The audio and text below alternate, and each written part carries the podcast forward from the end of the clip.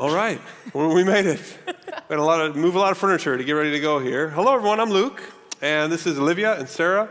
We're sending our greetings around to everyone, the online audience, of course, and those at Edgewood and where Aberdeen, Abingdon. Those are some other campuses, and Mountain Road, right here, where we are. Hello to you. You awake? Okay, here we go. Here we go, because we have a ton of fun stuff to talk about today. So much fun. In the series Force of Habit. If I was going to describe the impact, I think, so far of this series, I would say three words helpful, hard, and healing. And we'll hope to bring more of the same today. I mean, we're not really trying to make it difficult, but that is kind of the nature of it when you start to peel back the cover on some of these bad habits and you try to give Jesus access to those. And I particularly was not looking forward to doing this today because we're talking about lust.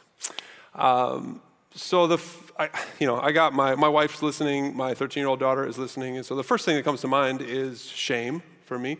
I don't have a big major public ways uh, or shame where lust has gotten the better of me, but lust is something that lodges itself, you know, between the ears and deep in the heart, and it's been a personal struggle for me. And I, su- I suspect that for all of us, it feels like this is kind of private territory, and none of us really wants to confront our shame.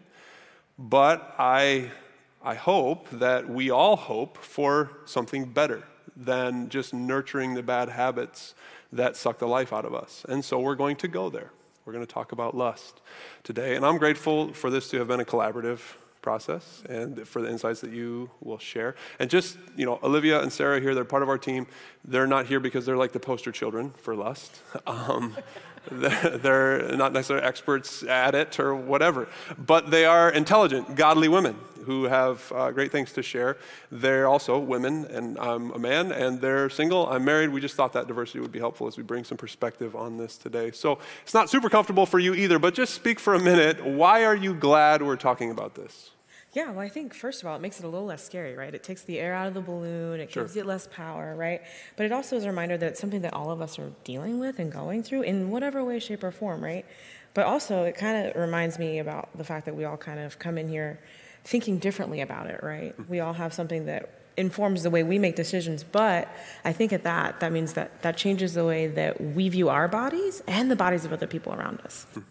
Yeah, like these are human experiences that we're talking about here, and our culture has just absolutely elevated the conversation around this in, in a way that seems right and it makes sense. Uh, but there's a lot of messaging around sexuality that does sound right, but it is different and it's in opposition to how God designed our bodies to function within ourselves as well as with one another. God has created and He's designed and wired our bodies with these good intentions, and our culture has a say and it demands to have a say to dictate how we use our bodies. And I also, I'm excited for this conversation because I think the church, while having really good intentions, has missed the mark on this conversation in the past. And the three of us are not experts, like Luke said. Uh, I don't think any of us want to posture ourselves as experts uh, for this conversation. But we certainly really want to be a part of the healing and the redemption process around lust, uh, to, and that we can maybe serve as guides for this conversation to take our confusion, to take our pain and our shame in the presence of a loving God who has designed our bodies and given us guidance and wisdom and instruction on how to view our bodies and the bodies of others. And you're reminding us that what we're talking about today is part of the larger picture of Christian sexuality, of the Christian sexual ethic, you could say. And that's an immense topic. We've dealt with that on different occasions. We Won't try to do all of that today to paint a full picture, but uh, to just at least sketch some of the picture and then talk about lust specifically, I think we could say a few things about some of the basic components of the Christian perspective on sex. Number one, sex is good, God made it. Okay? Number two, sex is sticky. Uh, it is meant to bond you to another person in a one flesh kind of a way. And that's very contrary to our cultural belief. It's part of a relationship that's meant to stick and to hold. It is the consummation of this profound union. And I think we're very flippant and casual with it today. We think of it in a no strings attached kind of way. And that's just not the biblical picture at all. And then, third, sex is boundaried, if I could make that word into a verb, all right? God designed it to happen best in a certain kind of way. And it's consistent with all of creation sun, moon, stars, days, nights, seasons, all of them having their boundaries, all existing to sustain life. When God introduces boundaries for his people, they are meant to promote life and prevent death.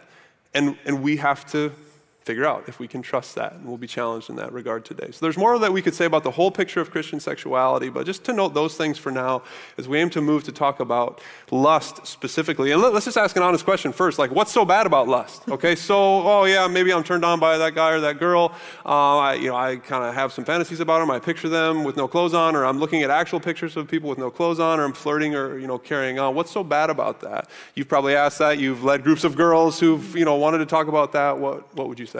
Well, I think it's a fair question because culture will say, well, if it's not hurting anybody, then why is that a bad thing? It's something I'm just thinking about or it's in my head, mm-hmm. so why is this a problem? And I think the truth of this is really simple, uh, but it's really certain, simple to say and simple to maybe understand. But I think it's important for us to understand and value the gravity of what it means for how we view ourselves and view others.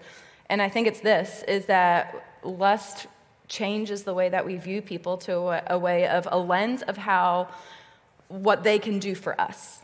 And then we start to view ourselves as masters and lords over other people. And we might not outrightly be thinking that, but that's what's going on on a deep level inside of us.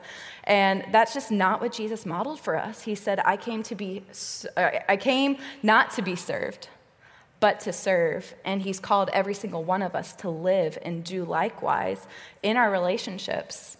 And so the root of lust, if we really get down to it, it's, it's a desire for ourselves to call ourselves rulers over another rather than be the people that God called us to be, people who are called to live and do differently, which is to serve others. And so when I think about sexual desires, uh, in my mind, they're amoral, which means that they're neither intrinsically good or bad in, a, in and of itself, but consequently, they can be used for good or for bad. And so God designed our biological bodies with sexual desire embedded in them. And when those di- desires are pursued and honored in a way that God designed, it is good and it is beautiful. And that we're able to experience pleasure and intimacy with one other person in this beautiful relationship, and it's good. But lust is the beginning of when sexual desires become disordered and sometimes, when those disordered desires are acted upon, that's what leads to sexual immorality, which leads to more hurt and more brokenness and more pain in this world. Hmm. Well, I'm thinking about the deeply formed life written by um, Rich Villodas. He talks about the way that Adam and Eve even see each other in the garden in the beginning. They look at each other and they see what they like, but the desire is not objectifying. Mm-hmm. And there's something about lust that becomes that objectifying nature. And there's that takes that lust to another level, right? And he also goes on to say that in that fall, it separates the body from the soul, something that's supposed to be one. Um, and that is a huge picture of the way that lust separates us. Yeah, so sexual desire is not wrong. We're talking about sexual desire that's not governed by the Spirit of God. Sexual desire that like you ride that feeling beyond the place of God's boundary. Even if it doesn't, you know, go anywhere beyond your head, it still can go beyond God's boundary. I was talking to my 13 year old daughter, just trying to, you know, I had to tell her what I was going to do this weekend and talk about uh, just compare and contrast. Love is giving, it's self giving. Lust is taking, it's self serving. Uh, love honors the humanity of another person, it wants to build in and amplify their humanity. Lust, like you said, is diminishing that or erasing it entirely, turning that person into an object for, for me to use for my own satisfaction. I'm going to take something from you to fill something in me. But of course, Lust is empty calories. It's titillation and ecstasy and pleasure, and that's it. It's just this fleeting feeling. Love can be all of those things. Sex can be great and pleasurable and ecstatic and all of that, but it fits within this much more robust, uh, substantive context of a relationship and a covenant and a commitment and giving and sharing and communication and all of that together, which God pictures as marriage.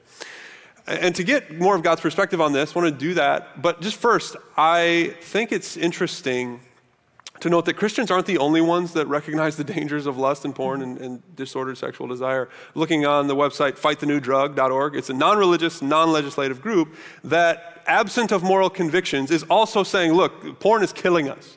Uh, intellectually, emotionally, relationally, societally this is this has got something's got to be done. And so they're just presenting scientific evidence and peer, review, peer, peer reviewed research. You can look at that on your own. But it is at least interesting to note that in the arena of sexuality where as a culture we want to keep god out of that. Like we'll figure out how to do that on our own. Thank you very much. But even a growing number of people without any christian you know, per- persuasion, no skin in the game from a Christian perspective, are recognizing that, wow, there, there's something dangerous here. There's something not to be messed with here. And it could at least point us in the direction of considering that maybe God isn't as dumb as we think he is when it comes to sexuality in general and lust in particular. So, anyway, what, what is God saying to us about this? And just real quick, four snapshots from the Bible that contain some wisdom, I think. Number one, opening pages, Adam and Eve. Genesis chapter 3, not about lust per se, but it is foundational. Okay, how do they respond in the presence of boundaries? God gives them everything they need to flourish. They're, they're eating from the tree of life. Ah, but there's something beyond the boundary. They, they both see it. Eve first, it's, it's a tree. She sees it, it's good and pleasing and desirable, and she takes it. I see it, I want it, I take it. That's kind of the essence of it. I, am not going to be governed, my desires are not going to be governed by God. If I see it and I say that it will be good for me, then I'm going to take it. That's what lust is about. Another snapshot 2 Samuel chapter 11, King David, man after God's own heart. Much of the Bible is written about him. And it includes a story. He's out there on the palace, uh, the balcony of his palace one night, and he sees another man's wife, and she was very beautiful, and he took her. Same Hebrew words as in Genesis 3. I see it, I want it, I take it. Uh, my sexual desires are not going to be supervised by anyone other than me. And of course, that idea, you know, that you, you're supervising and you're free to make your own choices, that has been experienced as a lie by a number of people, particularly consumers of porn, who after a while of making that choice realize all of a sudden I'm not in control of my own choices anymore. My desires are now ruling me. And, and something like that has to be part of what's informing Jesus when he says, third snapshot, Matthew 4. You've heard that it was said, you shall not commit adultery. I mean, it's in the Ten Commandments, right? But I'm telling you, you know, anyone who even looks at a woman lustfully has already committed adultery with her in his heart. And that's when Jesus, he gets real extreme and he says, if your eye causes you to sin, gouge it out and throw it away because it's going to kill you. Right? And he talks the same way about anger and murder. It, we did that two weeks ago. Right? Even allowing your thoughts to conceive violence against your neighbor, doing that in your mind, that's a distortion of God's design. You nurture those thoughts, you stitch together your emotions around those desires, and it makes your neighbor an enemy to be destroyed in the case of anger, or an object to be consumed in the case of lust. And all of that is just dehumanizing, Jesus is saying. And, you know, out of the overflow of the heart, mouth, the, the mouth speaks, the body acts, Jesus says. Proverbs 4 says, above all else, guard your heart because everything you do flows from it. And Jesus has that logic going on right here. Okay? One more snapshot. Fourth one. Paul's writing in 1 Corinthians 6. Now, talk about extreme language. 6, uh, 18. Flee from sexual immorality. Not, you know, look but don't touch. Not, oh, a little flirting might be just fine. No, flee from sexual immorality. All other sins a person commits are outside the body. But if you sin sexually, you're, you're sinning against your own body. Don't you know? Your bodies are temples of the Holy Spirit who's in you, whom you've received from God. You're not your own, you're bought with a price.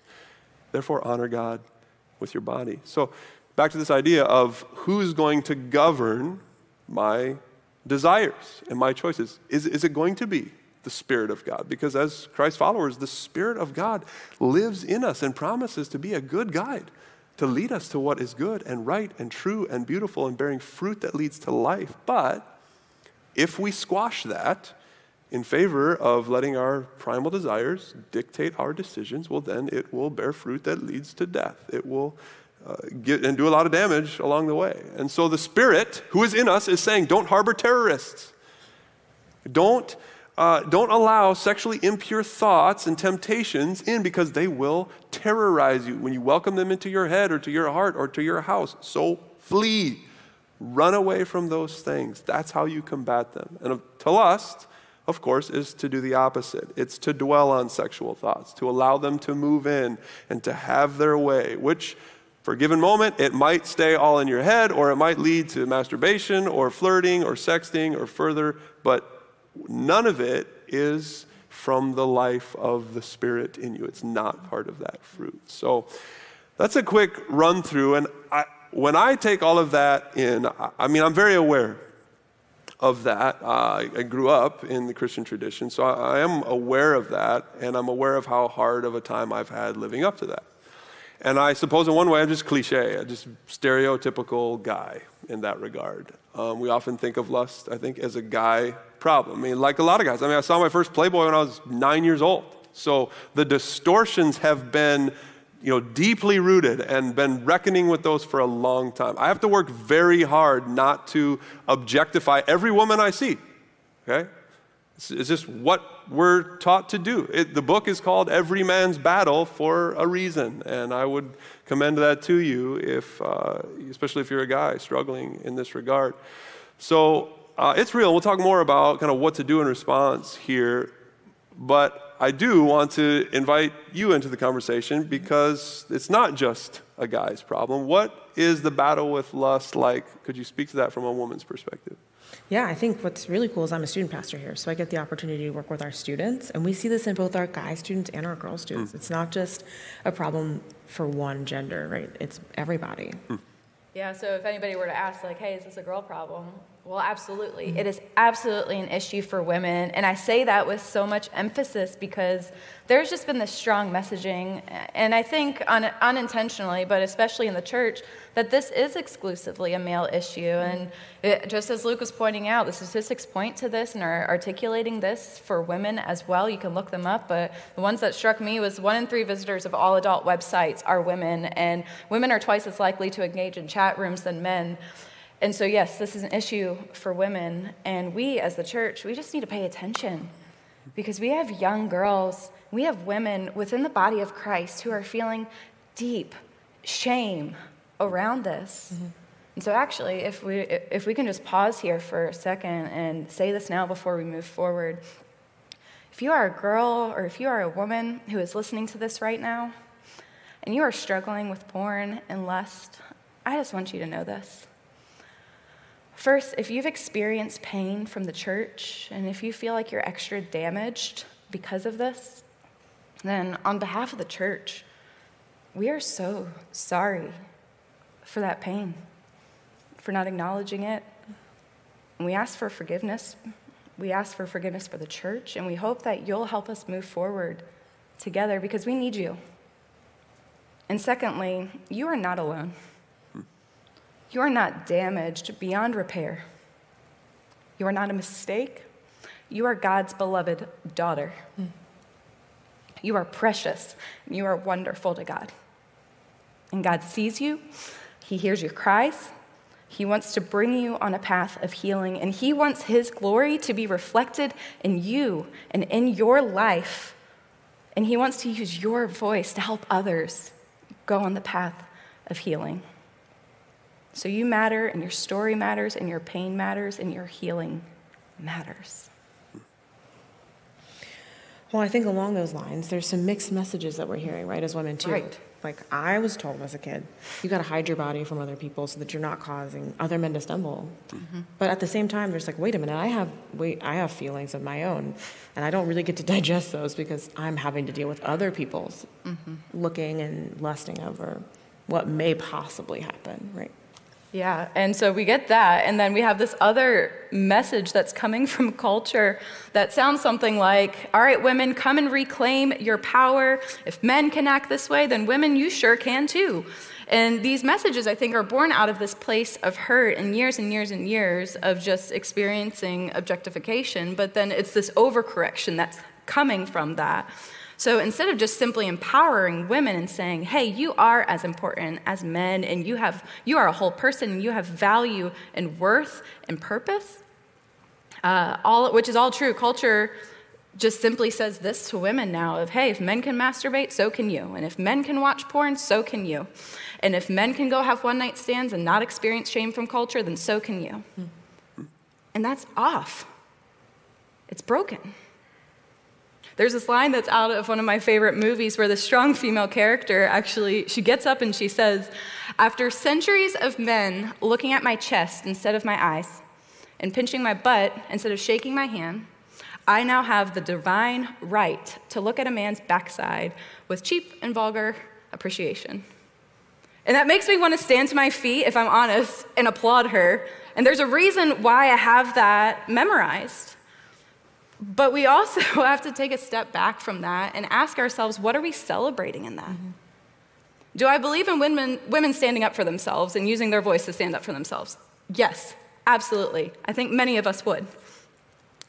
But do I believe that the way to do that is by taking pleasure and cheap pleasure and looking at a good looking person the, and do that? Actually, no. I don't think that is a way of standing up for myself. You see, there's a way that culture speaks to us that seems right.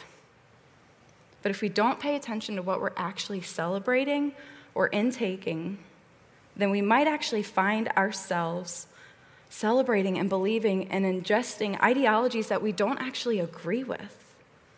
Or, on the other hand, we're at risk of submitting ourselves to a worldly culture instead of submitting ourselves to the design of our Creator. It's like guys have gotten away with it for so long, objectifying other women, and, and the answer is not, oh yeah, women just you just do it do it the same way now. So both of those are brought into critique.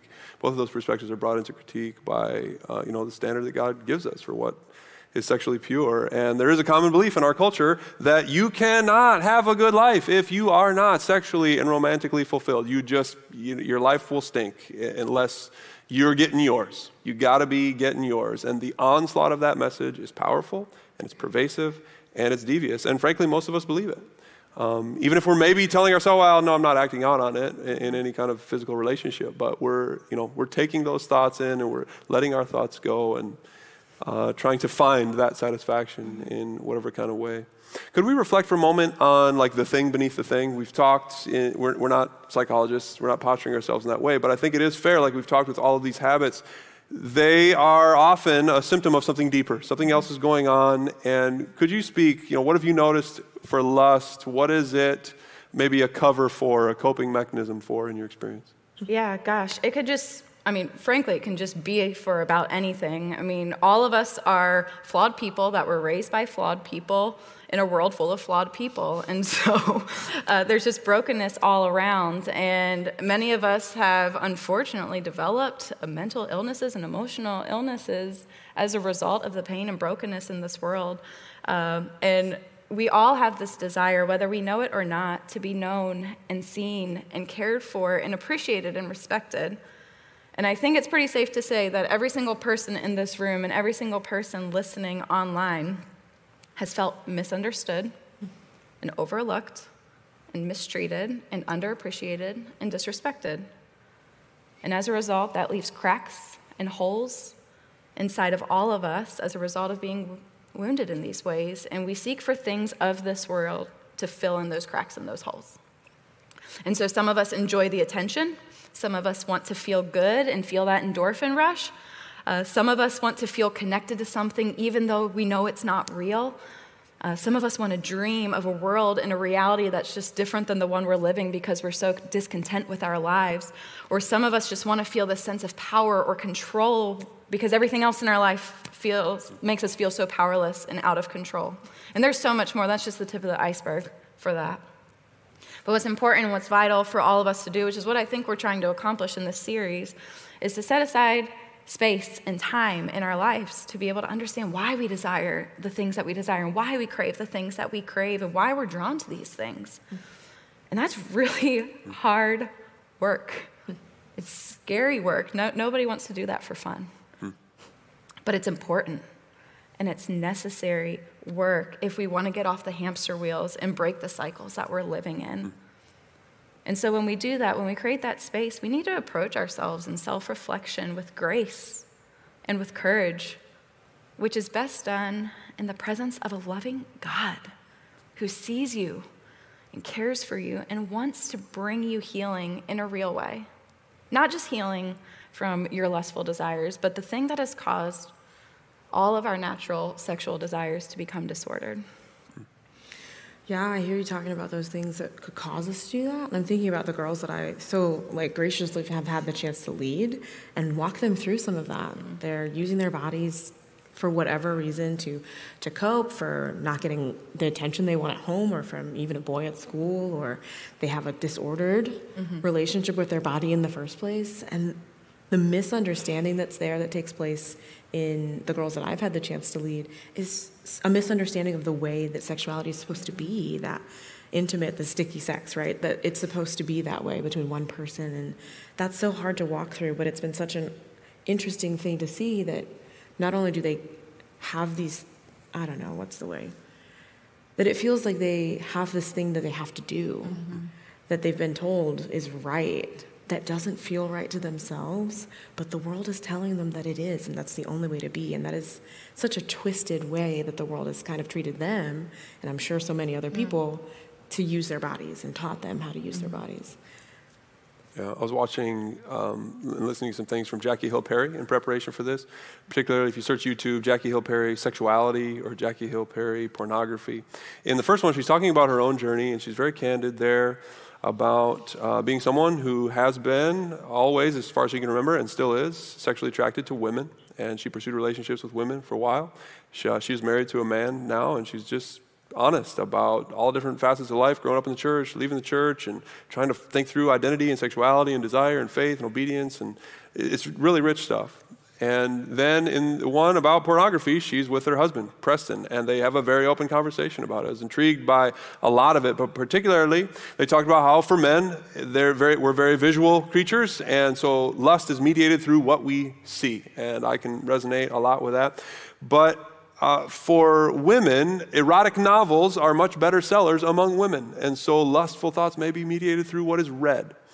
And then, secondly, for men, the thing beneath the thing can often be about this insecurity and this desire for acceptance because the porn girl never says no. Like, you're going to get what you want, there is no risk of rejection there. And that is motivating for a guy. For women, the alluring thing in uh, some of those erotic novels is the main character is often this like strong, assertive, sometimes domineering character, and there's no perceived weakness there. And so that that promotes feelings of security, and that's what, what draws them in. So, anyway, again, I'm not a psychologist, none of us are, but those I think are helpful insights for all of us. All of us are capable at some level, and if you need professional help to, to dig in, then by all means do that. But we can all reflect on the, the things that are motivating us that may be underneath and the things that push us into that cycle. Ben talked about that last week uh, we, we experience that angst or some discontent and we go to, to something for relief. Something is motivating that. And if we go to porn, number one, or, or lust, it's not going to satisfy. And number two, there's probably something else that is motivating that, that's deeper, and that's the thing that needs to be healed by Jesus. And again, last week I thought we were able to give some really helpful tools to, uh, to speak to that. So I'll try to bring this home and figure out so what do we do about all of this? And i just invite you first what would you want to say to someone battling lust either by way of encouragement or some practical advice? Uh, how would you want to talk to someone? Well i think first is we're all on this journey in some way shape or form. It might look differently for you than it does for me but we're all doing the same thing together and we're all called to that same standard no matter what and we're all striving for that but I think also that it, yes, this thing feels heavy. It feels like it's got a lot of weight to it. But there's also room for coming back from that ledge, coming back from that. There's no space that's too, gosh, empty, too void of God mm. that you can't come back from, even in a struggle with lust that feels so shameful. Mm. You can come back from that. Yeah. You know what else has a lot of weight is God's love and mm-hmm. grace. That has a lot of weight too, and we need to sense the gravity of that. Yes. Oh, that's so beautiful. And for me, like I have hope. I just have hope for us. I have hope for us as a community. I have hope for the church. Uh, just by even having this conversation right now, I have hope that we can continue to have a dialogue that brings our hidden shame into light, which means that God and community get to be a part of the healing process. Mm-hmm. Our sexuality, as many of us know, all of us know, is one of those areas that we like to keep really private. We like to keep it close to the chest. And as Christians, we're just really guilty of shaming others and shaming ourselves around the subject of sexuality. And, and, I think some of that is we just haven't really been well equipped of how to have an honest and vulnerable and redemptive conversation around lust and sexuality and purity. And we haven't figured it out. We're figuring it out in process too, and we hope and encourage all of us like let's try to figure out how to have this dialogue and take these shameful things that are in the dark and bring it into the light of Christ for some healing. Mm-hmm. And I have hope for our future. Uh, so let's confess that we haven't done a great job here as as our first step.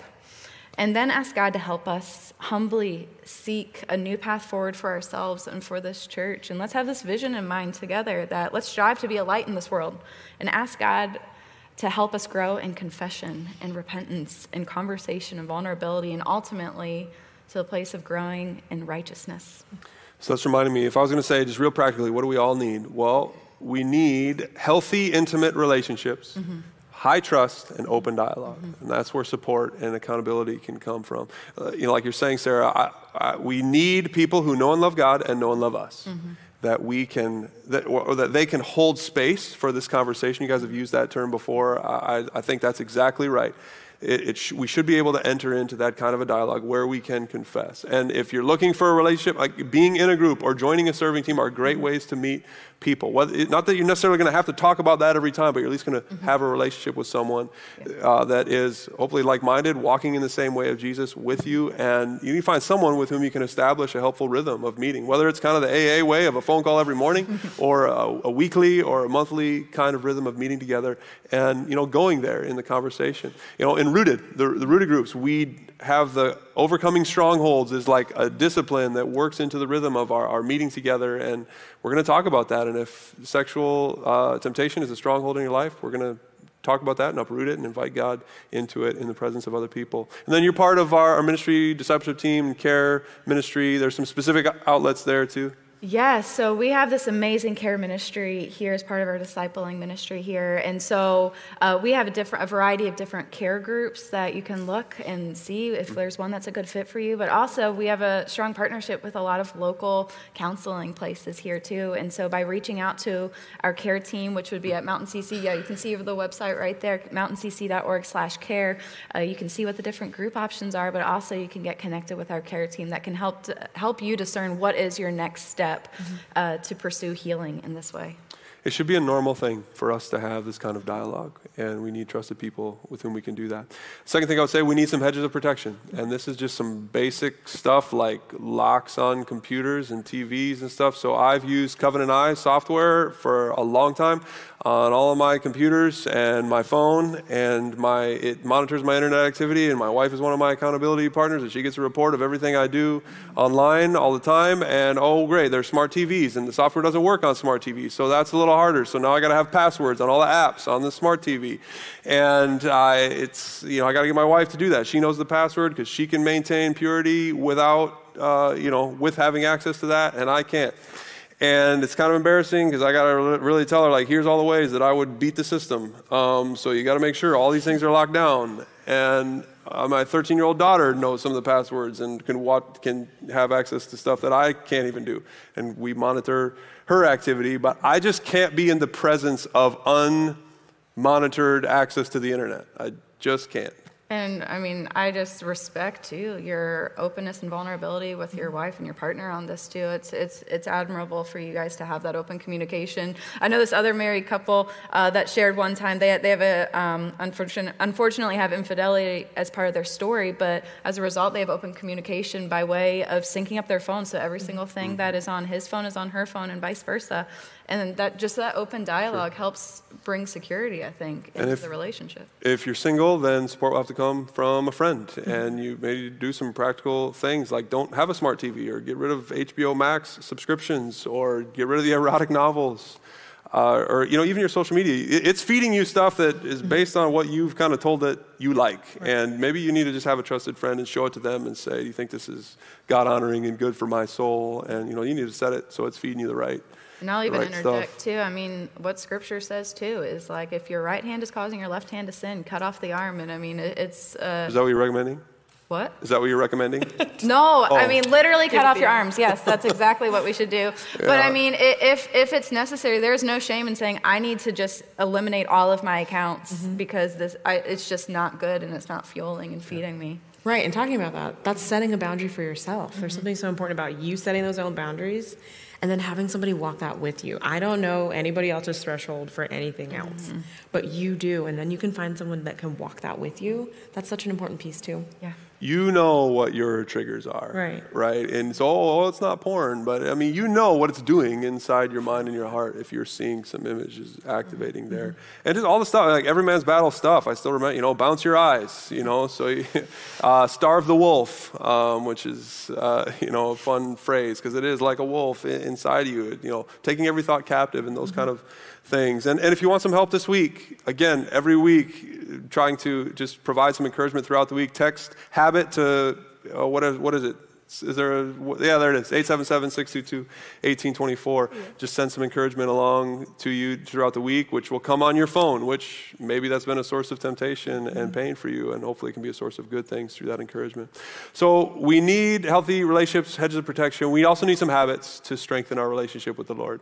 And that's really, God is the one that can save and can fix. Other people can't fix you. Mm-hmm. Getting a spouse isn't going to fix you. It's not going to solve this issue for you. Uh, we've got to be going to the Lord in prayer and disciplining ourselves to be in the Word and be reminded of how deeply God loves us, to return to Jesus and to be filled with the Spirit. Again, the Spirit wants to dwell in us, and we can quench that and squash that, or we can invite more of the Spirit to bear fruit through us. We've got to stay connected to, to the church community, doing the things that we're doing this week. Again, last week's message, that cycle, you know, that I see it, I want it, I take it. You've got to interrupt that. So, yeah, I see it. And that's when I've got to introduce something else into that cycle when I'm calling scripture to mind or I'm inviting the Spirit's presence. I'm going to God. I'm calling a friend so that I don't get in that cycle that just ends in everything bad.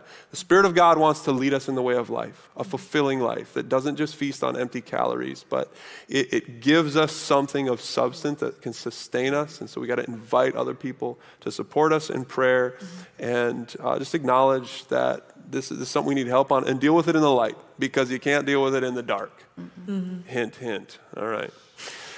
Well, um, that's a lot. Yeah. Mm-hmm.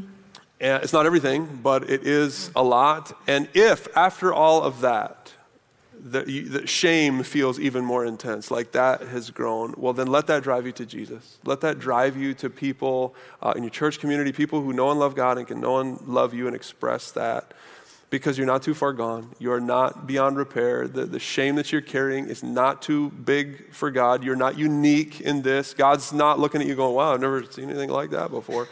uh, I mean, that, it's something He can handle, and we can handle it as a community to walk with you. You, you can have these conversations. Mm-hmm. You can deal with these habits in the presence of Christ and in community with this church. And so, in whatever ways, the Spirit is prompting you, may you have the courage to respond and let Him lead you. Let's pray. God, thank you so much for the ways that you are at work among us. And we right now invite you into this conversation and we invite you into our very presence in our midst. And we invite you into those places, yes, between the ears and in the heart and all of those uh, nooks and crannies where lust wants to lodge itself and tell us that we can't live without it, that we need it to survive, or that we, have got to go and take action on that, or, or things just won't be right. No, God, we're ready to say we're trusting you for what's right and for what's good. And so, in all the ways that we need to repent, I pray that you would teach us and show us those things. Give us the courage to be honest, to confess and repent. Uh, strengthen uh, relationships, in particular marriage relationships that may be um, be threatened by the presence of sexual temptation. Give couples the courage to hold on to one another and to hold on to you and to trust you as they walk through maybe some difficult conversations. But I pray that we have the courage to say what we need to say to you and to one another. And would you redeem us and restore us and speak to us even in our shame and call us to something better? Call us out of the habits that would kill us and fill us with your spirit who gives life. We pray this in Jesus' name. Amen.